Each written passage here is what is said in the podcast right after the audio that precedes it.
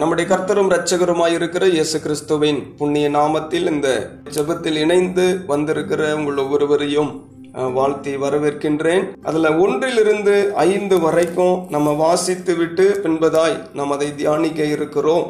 இந்த நாளிலும் சங்கீதம் 22 சங்கீதத்தை நாம் தியானிக்க இருக்கிறோம். என் தேவனே, என் தேவனே, ஏன் என்னை கைவிட்டீர்? எனக்கு உதவி செய்யாமலும் நான் கதறி சொல்லும் வார்த்தைகளை கேளாமலும் ஏன் தூரமாய் இருக்கிறீர்?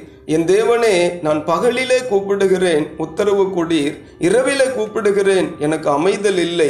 இஸ்ரவேலின் துதிகளுக்குள் வாசமாயிருக்கிற தேவரீரே பரிசுத்தர். எங்கள் பிதாக்கள் உம்மிடத்தில் நம்பிக்கை வைத்தார்கள். நம்பின அவர்களை நீர் விடுவித்தீர். உம்மை நோக்கி கூப்பிட்டு தப்பினார்கள். உம்மை நம்பி வெக்கப்பட்டு போகாதிருந்தார்கள். ஆமென். கர்த்தர் நல்லவர். இந்த சங்கீதம் சங்கீதக்காரனாகிய தாவீதின் சங்கீதமாய் இருக்கிறது.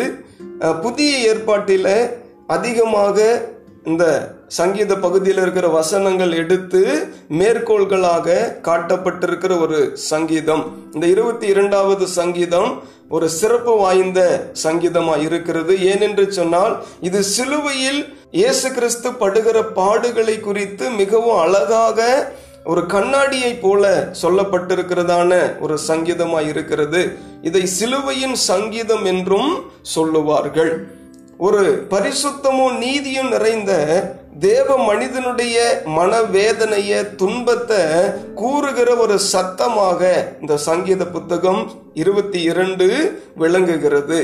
ஆனால் தாவீதனுடைய வாழ்க்கையை குறித்தும் அவருடைய வாழ்வில நடந்த ஒரு சம்பவத்தை குறித்தும் விவரமும் தெளிவும் இந்த சங்கீதத்தில் சொல்லப்படாவிட்டாலும் இது இயேசு கிறிஸ்துவை பிரதானமாய் அறிவிக்கிறதான மேசியாவை குறித்த தீர்க்க தரிசன சங்கீதமாய் இருக்கிறது.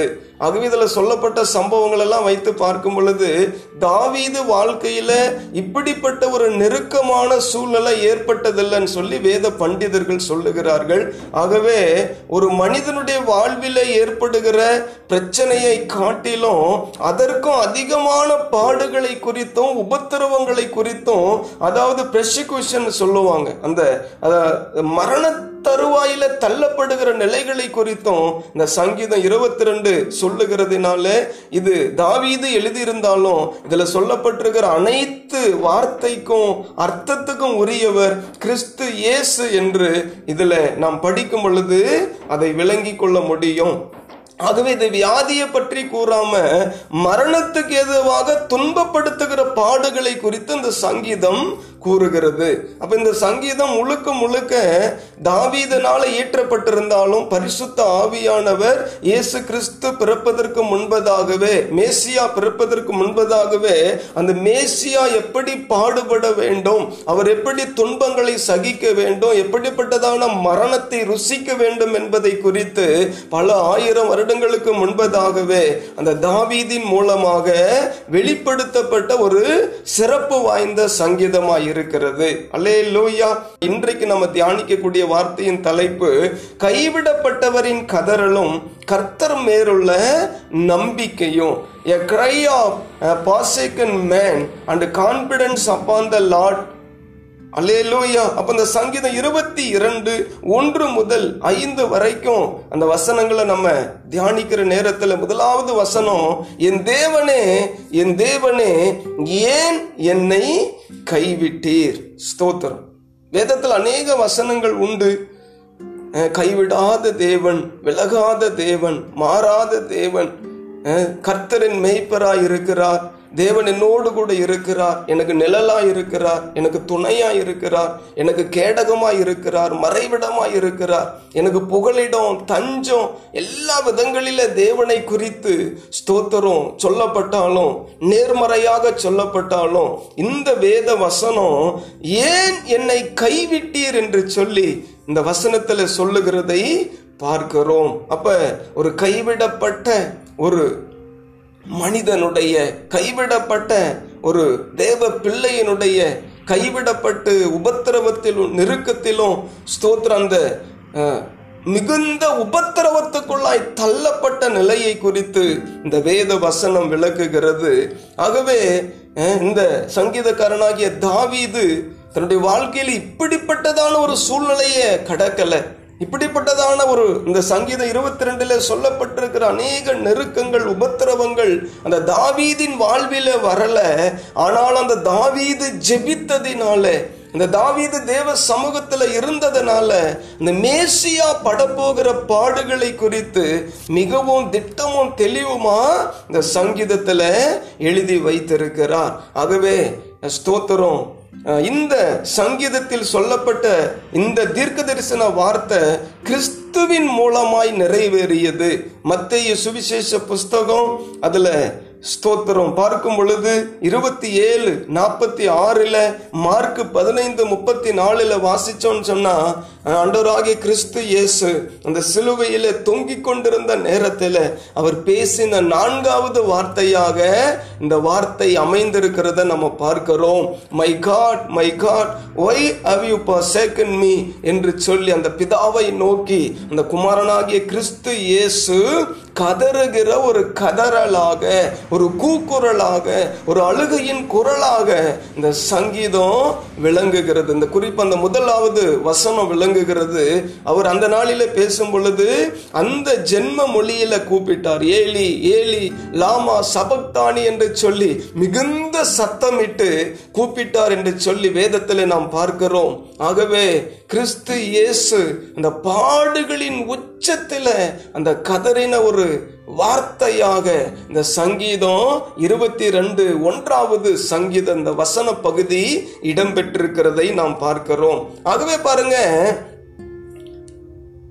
கிறிஸ்து இயேசு நம்மை மீட்கும் பொருளாக, நம்மை ஸ்தோத்திரம் காப்பாற்றும் வண்ணமாக, நம்முடைய பாவங்களை சாபங்களை சிலுவையில சுமந்து தீர்க்கும் வண்ணமாக அந்த பிதாவாகிய தேவன் ஒரு இமை பொழுது, ஒரு நொடி பொழுது தன்னுடைய குமாரனை என்ன செய்தாரா, ஸ்தோத்திரம் அந்த உலகத்துக்காக ஒப்பு கொடுத்தார்னு சொல்லி பார்க்கிறோம். அது யோவான் 3:16 மிகவும் அருமையா சொல்லப்பட்டிருக்கு. ஸ்தோத்திரம், தேவன் தம்முடைய ஒரே பேரான குமாரனை விசுவாசிக்கிறவன் எவனோ அவன் கெட்டு போகாமல் நித்திய ஜீவனை அடையும்படிக்கு அவரை தந்தருளி எவ்வளவாய் உலகத்தில் அன்பு கூர்ந்தார். ஆகவே கிறிஸ்து இயேசு ஸ்தோத்திரம் ஆளுகை செய்யும்படி வராம அநேகரை மீட்கும் பொருளாக தம்மைத்தாமே பரிகார பலியாக்கும்படியாக இந்த பூமிக்கு வந்தார். ஆகவே கிறிஸ்து இயேசுவை கண்ட அந்த யோவான் ஸ்நானகன் சொல்லும் பொழுது கூட, ஓ ஸ்தோத்திரம், இதோ உலகத்தின் பாவத்தை சுமந்து தீர்க்கிற தேவ ஆட்டுக்குட்டியானவர்னு சொல்றத பார்க்கிறோம். ஆகவே பிதாவாகிய தேவன் தன்னுடைய குமாரனாகிய கிறிஸ்துவை, தன்னுடைய ஒரே பேரான குமாரனை இந்த பூமியில இருக்கிற நம்முடைய ஒவ்வொருவருடைய நலனுக்காக, நம்ம ஒவ்வொருவருடைய ரட்சிப்புக்காக, நம்முடைய ஒவ்வொருவருடைய மீட்புக்காகவும் பரிசுத்த வாழ்வுக்காகவும் அந்த இழந்து போனதை தேடவும் மீட்கவும் ரட்சிக்கவுமே மனுஷகுமாரன் வந்தார் என்று சொல்லி பார்க்கிறோம். ஆகவே பிசாசின் பிடியிலும், பாவத்தின் பிடியிலும், சாபத்தின் பிடியிலும், துன்மார்க்கமான வாழ்விலும், மேட்டிமைகளிலும், பெருமைகளிலும் கட்டப்பட்டிருக்கிற ஜனங்களை விடுதலையாக்கும்படியாக அந்த குமாரன் தன்னையே ஜீவ பலியாய் ஒப்பு கொடுத்தார். ஆமென், அல்லேலூயா. அந்த பிதாவாகிய தேவன் என்னை தனியே விடுகிறதில்லன்னு சொல்லி இருக்கிறார். அவர் என்னோடு கூட இருக்கிறார், நானும் பிதாவும் ஒன்றாயிருக்கிறோன்னு சொன்ன ஆண்டவராகிய கிறிஸ்து இயேசு, நான் பிதாவுக்கு பிரியமானதை செய்கிறதுனால அவர் என்னை தனியே விடுகிறதில்லன்னு சொன்ன தேவன், ஓ இந்த இடத்துல பார்க்கும் பொழுது, என் தேவனே என் தேவனே ஏன் என்னை கைவிட்டீர், ஏன் என்னை கைவிட்டீர். ஆகவே அந்த பிதாவுக்கும் குமாரனுக்கும் ஒரு இமை பொழுது, ஒரு நொடி பொழுது ஸ்தோத்திரம் ஒரு பிரிவு உண்டானது என்று சொல்லி பார்க்கிறோம்.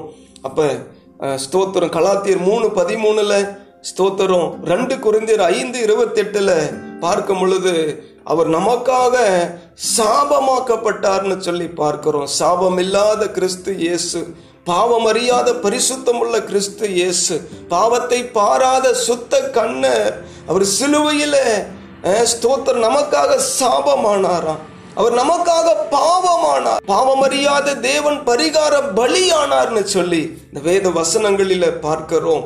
ஆகவே நம்முடைய பாவங்களை நீக்கும்படியா, நம்முடைய சாபங்களை நீக்கும்படியா பாவம் என்கிற சாபம் என்கிற அந்த அடிமைத்தனத்திலிருந்து அந்த பிசாசின் கிரியைகளில் இருந்து நம்மை விடுதலையாக்கும்படியாக தான் இந்த கிறிஸ்து இயேசு தன்னுடைய சொந்த ரத்தத்தை சிந்தினார், தன்னுடைய விலையேற பெற்ற ரத்தத்தை சிந்தினார். மத்தேயு 20:28 அவர் ஜீவனை கொடுக்க வந்தார்னு சொல்லி பார்க்கிறோம். அல்லேலூயா!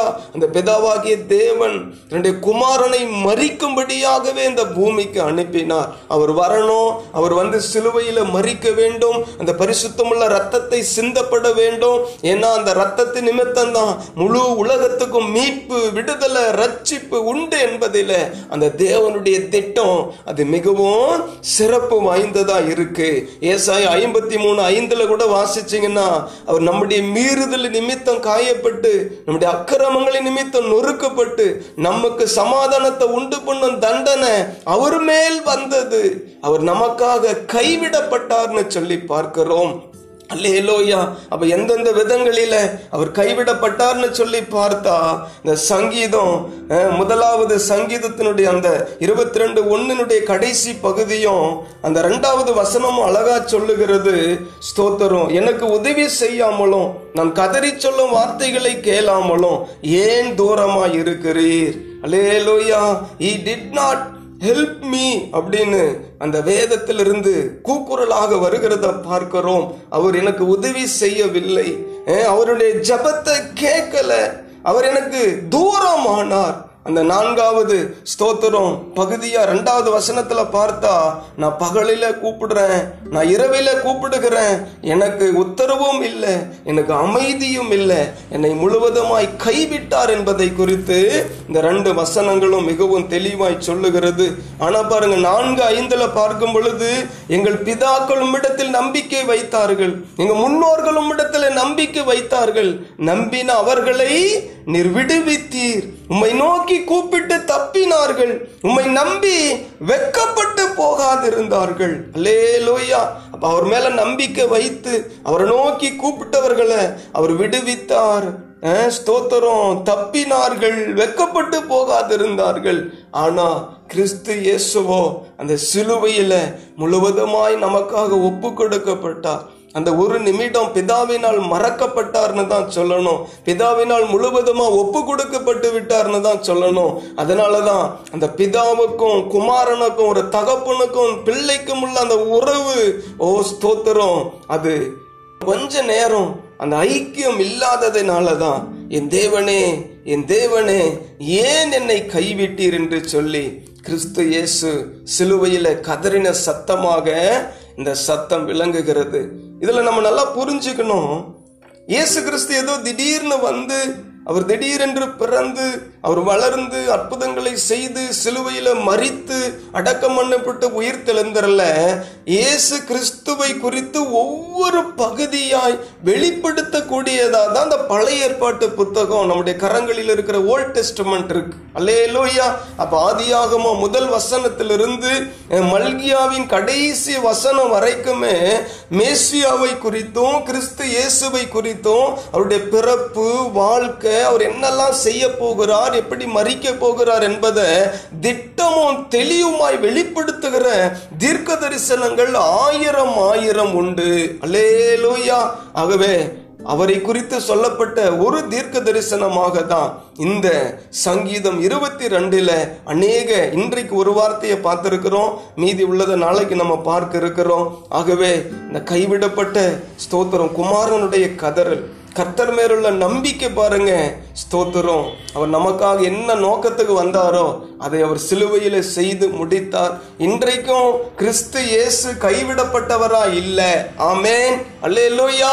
அவர் மரித்தது உண்மை, அவர் உயிர் தெழுந்தது உண்மை, இன்றைக்கு அவர் உயிரோடு கூட இருக்கிறார், ராஜாதி ராஜாவா இருக்கிறார்.